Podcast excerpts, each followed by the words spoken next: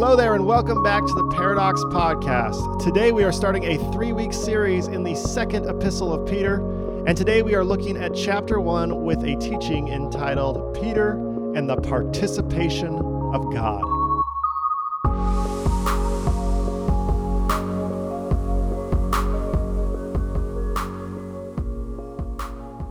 Whenever you come across the numbered books of the Bible, it's important to understand whether or not these books were meant to be read together or whether they were separate letters with a common author.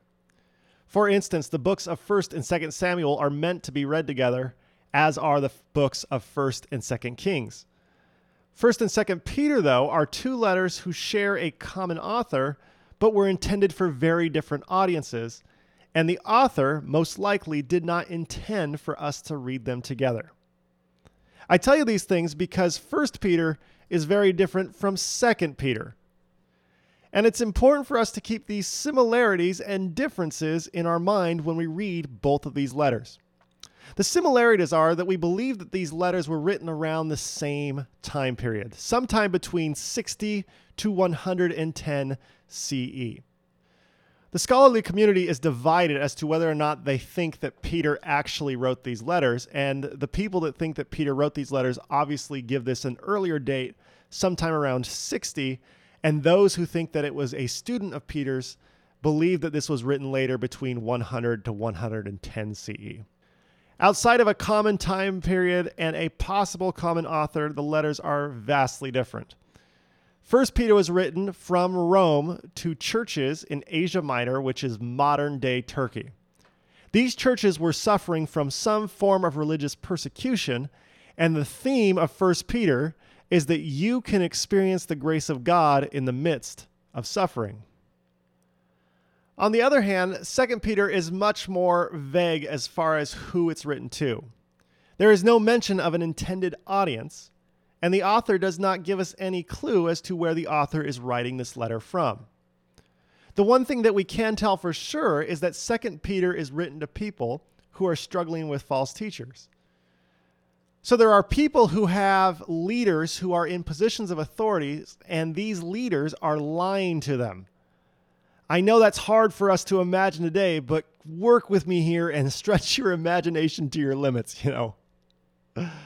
So, Second Peter in chapter 2 is going to address what to do when you encounter people in authority who lie to you.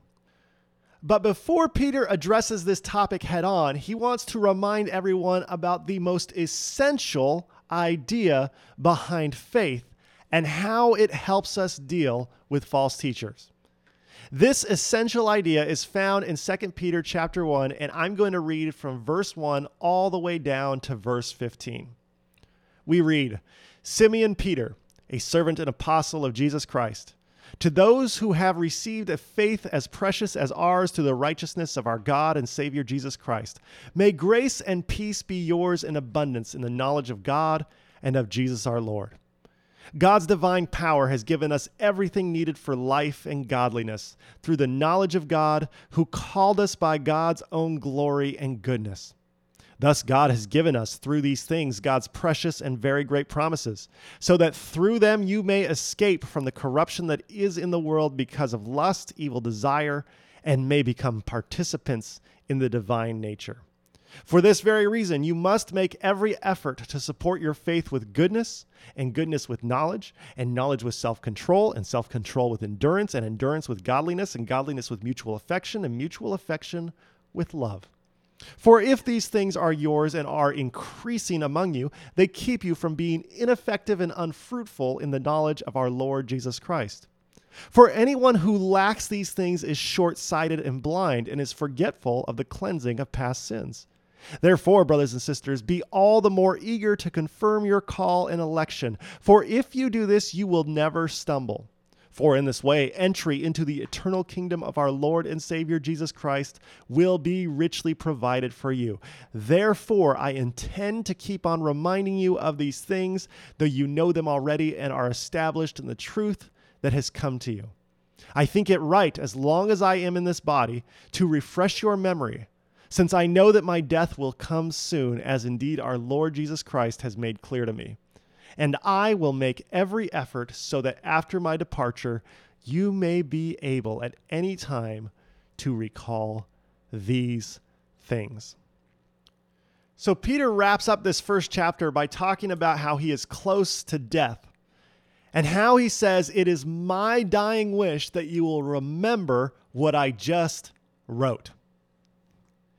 Now, if you're like me, this is a problem because you and I cannot remember what Peter just wrote.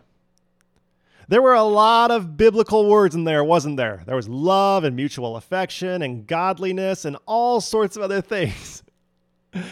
And it's almost like you wish that Peter would have started the letter by saying, I'm dying. Please don't forget this. And then put this idea in bold, underlined capital letters. What is it that Peter was getting at? And why is it so important to him that he says, After I'm dead and gone, please remember this? Well, we're going to talk about that in just a moment. But rather than just read the words of Peter that didn't stick the first time, I want to illustrate the concept through two different stories. The first story revolves around what we do at Paradox. Now, every week at Paradox, we open the Bible and we study Scripture in an effort to understand who God is and what God wants us to be in 2019 and beyond. Now, I have a distinct privilege and honor in being able to be the pastor of this congregation, and I love being able to preach from the Word every week. Now, this has been going on since 2013 when some of us, as part of a young adult group called The Shadow, said we are going to commit to going through all of the books of the Bible over the next several years. And so, since 2013, six years ago, we have gone through 48 books of the Bible, and 2 Peter is our 49th book. Can you believe it?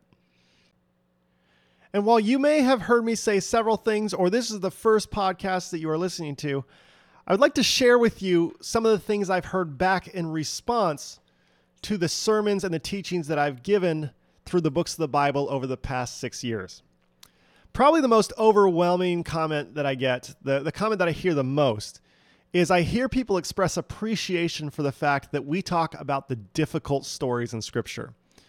We've done sermons on King Jehu, sermons on the sexism that Hosea holds so closely. We've done sermons on the problematic inconsistencies with Paul. We've done all of those things, and rather than shine away from those difficult parts, we go headlong into them. And so I hear back from people who listen to this podcast and who attend the church that they appreciate that we dive deeply into scripture. I also hear a lot about how people enjoy the maps that I present every week at Paradox. Um, you don't benefit from that on the Paradox podcast as much, but we present maps so that people can see those visually. And the other thing that I hear quite a bit is that people say they really enjoy the timelines that we lay out, which I try my best to translate into ways that the podcast listeners can understand as well. The last two comments I hear quite frequently are about the visual aids I use and the desire to include and incorporate a diversity of religious art. So I try my best to find artists who have captured and pictured the divine not just as a straight old white man, but as the embodiment of all in the fact that we believe that we are all created in the divine image. I want you to know that when I hear these five comments, that I am deeply appreciative for the kind words and support that you have shown toward my work and this church over the past six years. And while I receive the majority of credit, I do not deserve the majority of credit.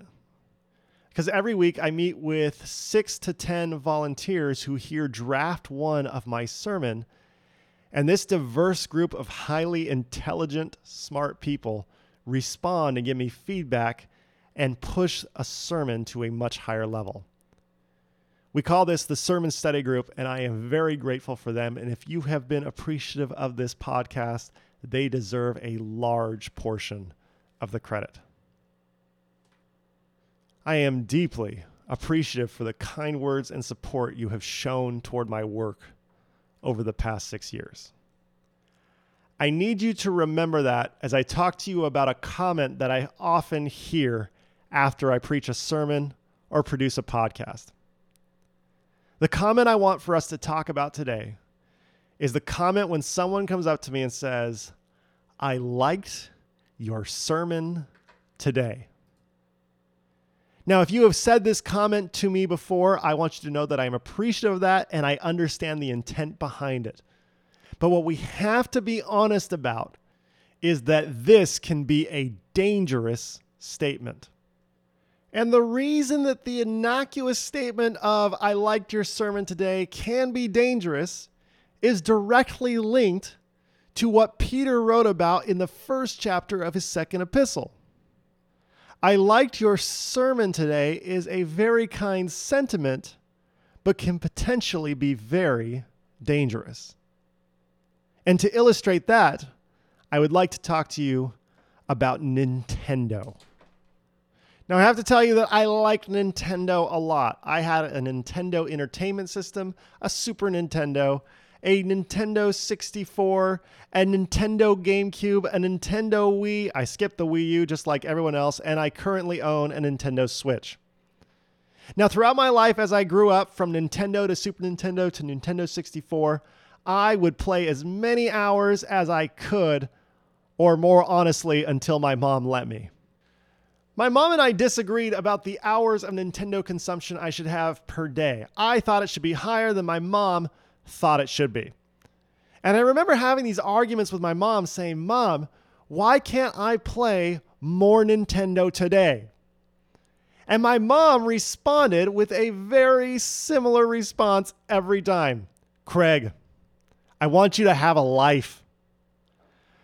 I want you to go outside. I want you to practice something. I want you to get good at things. I want you to live. Now, I was not the only person who had this disagreement with my mom in the 90s. And while most moms in the 90s thought, oh man, it must be so much easier to raise your kid in the 70s than the 90s when there was no Nintendo. Today in 2019, the problem has changed dramatically. And to talk about how the problem or the struggle between parents and kids in Nintendo consumption has changed, I need to talk about a man named PewDiePie. PewDiePie is a Swedish YouTube star of epic proportions. In fact, in August of 2019, PewDiePie became the first individual YouTube creator to hit 100 million subscribers. This is a man who has mastered YouTube as an individual in ways that no one else can even come close. 100 million subscribers. Not only that, but Variety Magazine on November 5, 2019, published an article about the most recognizable faces in the entire world for American young males. Variety magazine published a study by the Morning Consult with Gen Z males ages 13 to 22 and asked them to recognize pictures of famous people.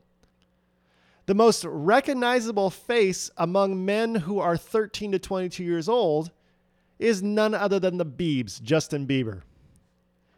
In second place, there was a tie between LeBron James and PewDiePie at 95% facial recognition.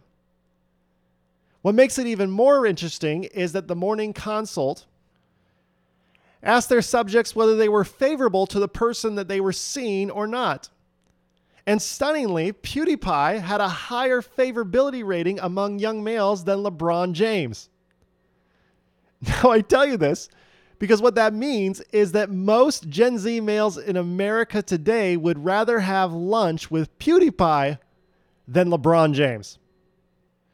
Now, if you're over the age of 40, you may be saying, Who or what is a PewDiePie? And what PewDiePie does that is so incredibly successful on YouTube is he plays video games and makes jokes and comments and stories about the video games he's playing. And young men, ages 13 to 22, tune in to watch these in mass. And what they do is they watch somebody else play a video game. And it makes me think of all of those conversations with my mom where she says, I want you to have a real life. Now I would respond by saying, Well, at least I'm playing the game. I'm not sitting on YouTube like my other friends and watching someone else play the game.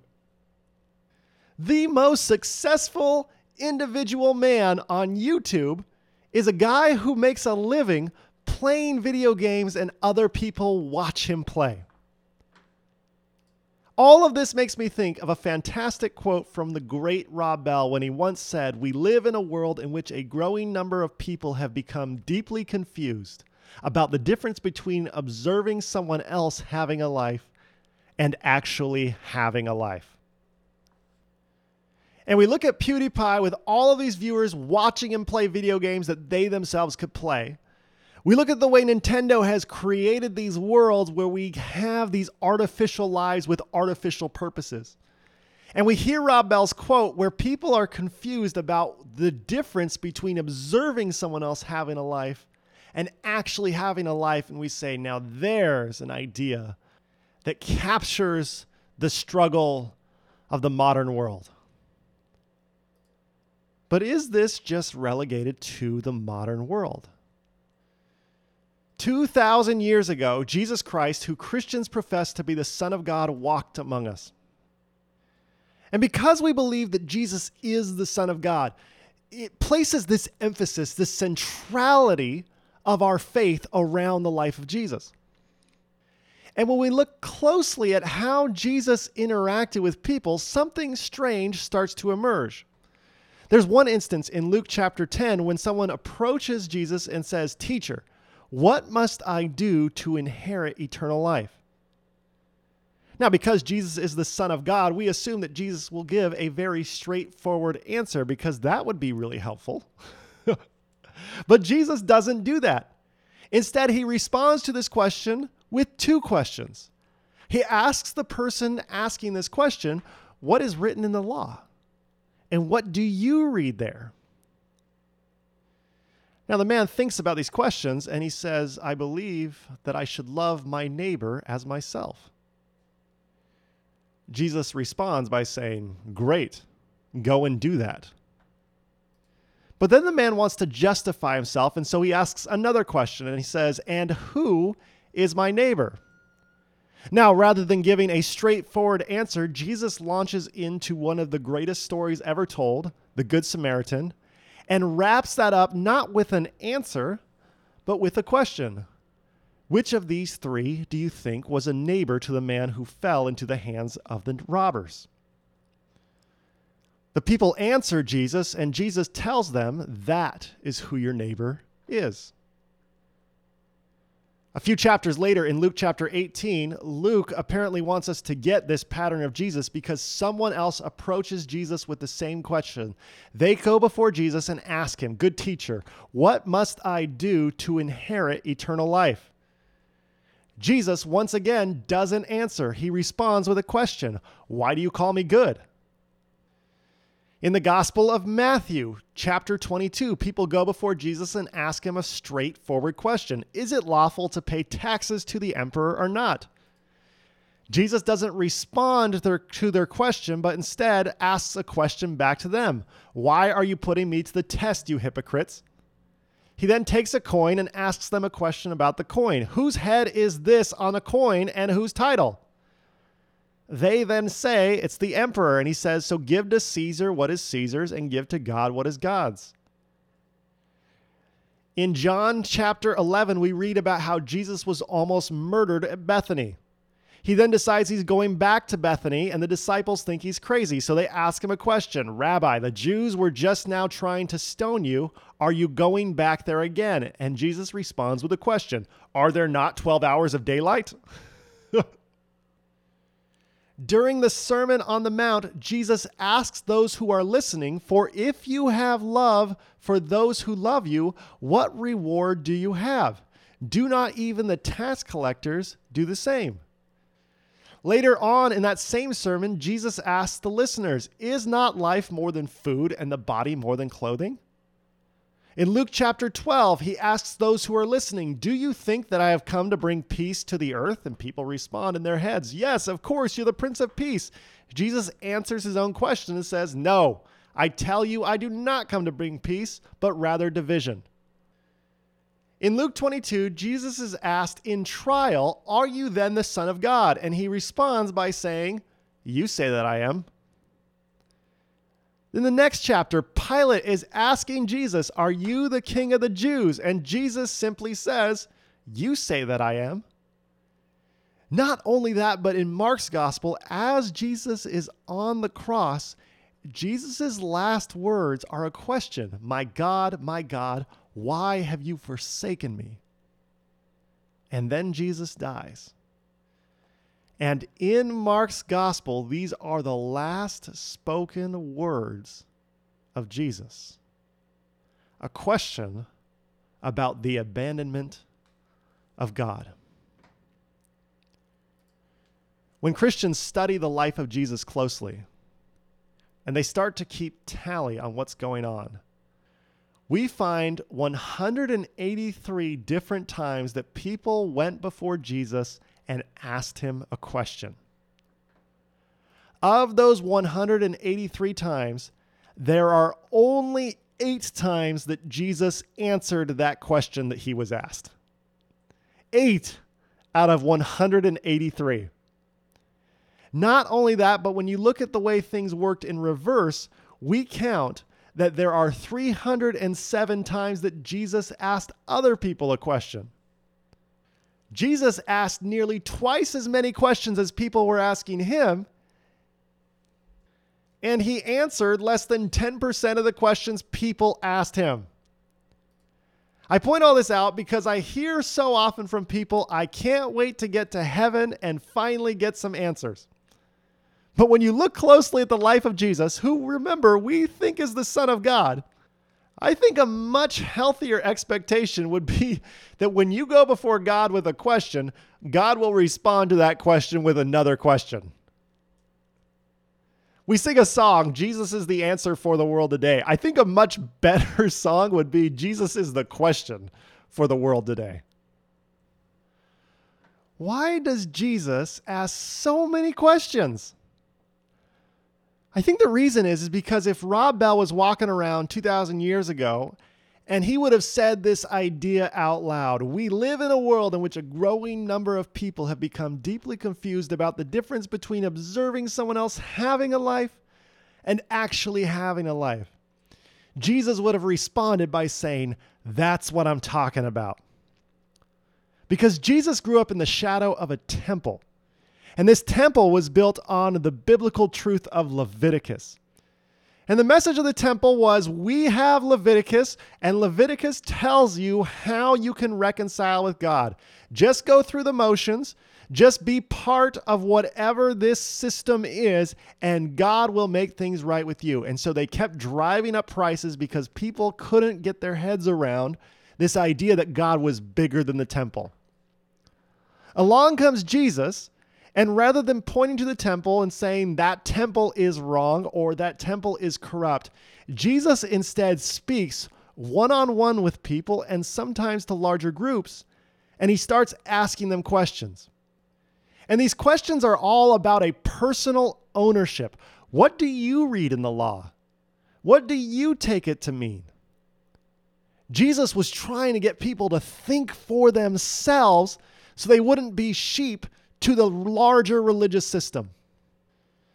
In other words, Jesus challenged and inspired people to move from observing someone else having a life to actually having a life of their own. And through questions, Jesus is asking people engage with me, wrestle with this idea, own this idea, think about what this idea means because it changes things. For so many people, spiritual authority throughout human history has been about ending the discussion. But for Jesus, spiritual authority begins in starting the discussion. In other words, the gospel of Jesus Christ is an invitation to participation. Now, Peter is one of the apostles of Jesus Christ. He walked around during Jesus' ministry with Jesus and saw Jesus asking people all of these questions. He saw how Jesus refused to give people nice and neat answers that people could either accept or reject, but instead saw Jesus lead people into deeper understanding of what life could actually be. After the life, death, and resurrection of Christ, Peter went out into the world and told people about this miraculous Son of God and what it means for us. He then writes down what the life of Jesus meant to him and what he hopes other people will take from it in 2 Peter chapter 1. And because Peter is a good writer, he starts his letter with his thesis statement. And this thesis statement is essential to people who are struggling with false teachers. And if you never get this opening concept, you will never be able to speak or do or rebel against false teachers. So, Peter's thesis statement is found in verse 3 and verse 4 when he writes these words God's divine power has given us everything needed for life and godliness through the knowledge of God who called us by God's own glory and goodness. Thus, God has given us through these things God's precious and very great promises, so that through them you may escape from the corruption that is in the world because of evil desire, and may become participants in the divine nature. I believe that Peter would highlight and bold that last line of verse 4 and say, That's it. That's the testimony that I want you to remember.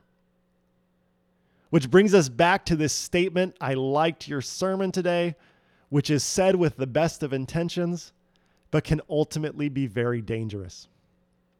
When someone says, I liked your sermon today, the danger in that statement is that this is a statement of observation rather than participation. What Peter wants people to remember after he dies is the whole premise of this thing called life is that God creates you and then invites you to participate fully in it.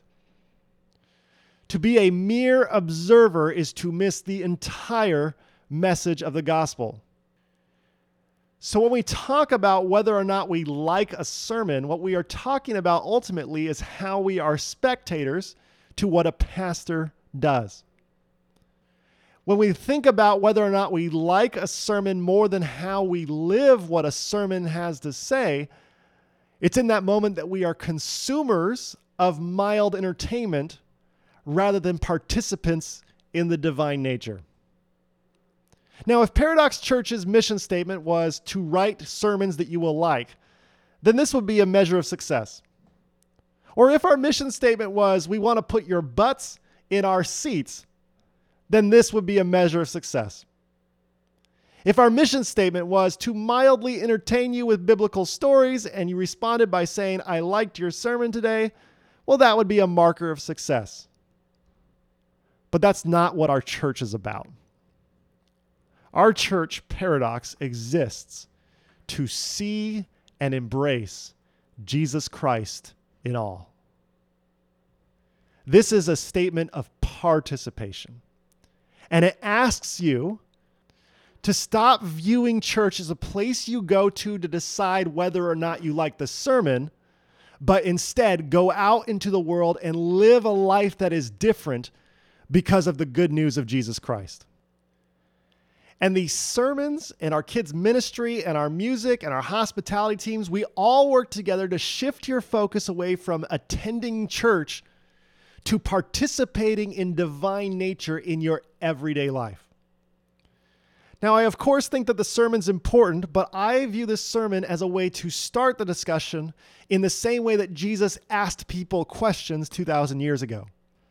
But what we need to do is shift the question away from how did Craig do this last week to how did I do this last week? How did I start to participate in the divine nature of life in brand new ways? And while I'm very appreciative when you enjoy a sermon and you tell me about it, the bigger goal here is to move us away from consuming the sermon to all of a sudden seeing how the gospel inspires me in all of the moments I am awake to live in the fullness of our humanity. I once saw a church sign that said, Come meet the Spirit this Sunday. Oh, that was so hard for me to read. And the reason why is because the message is the point is the church.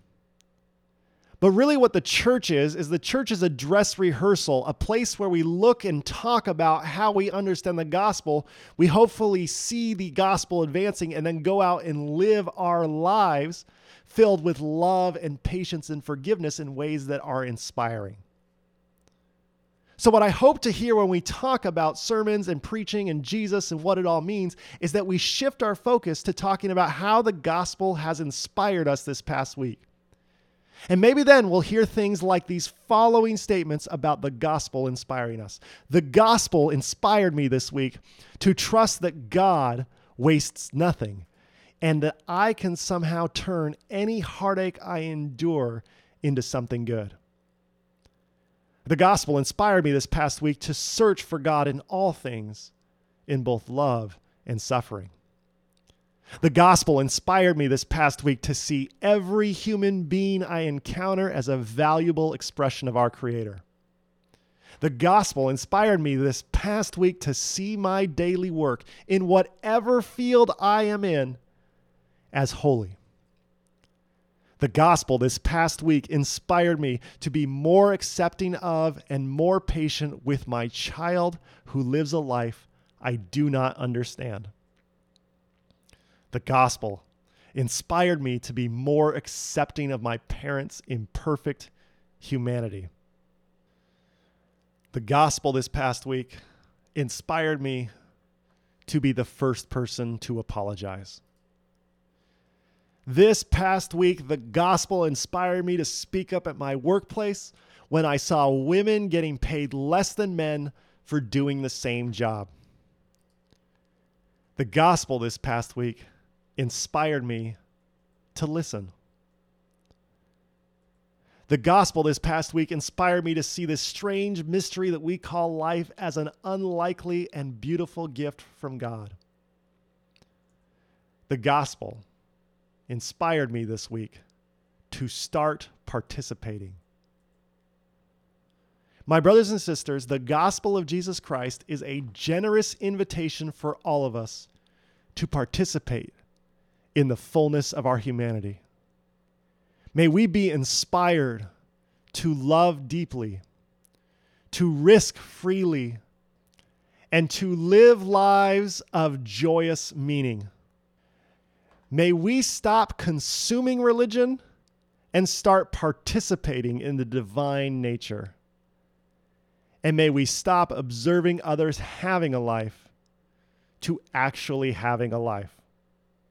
My brothers and sisters, may we see and embrace Jesus Christ in all.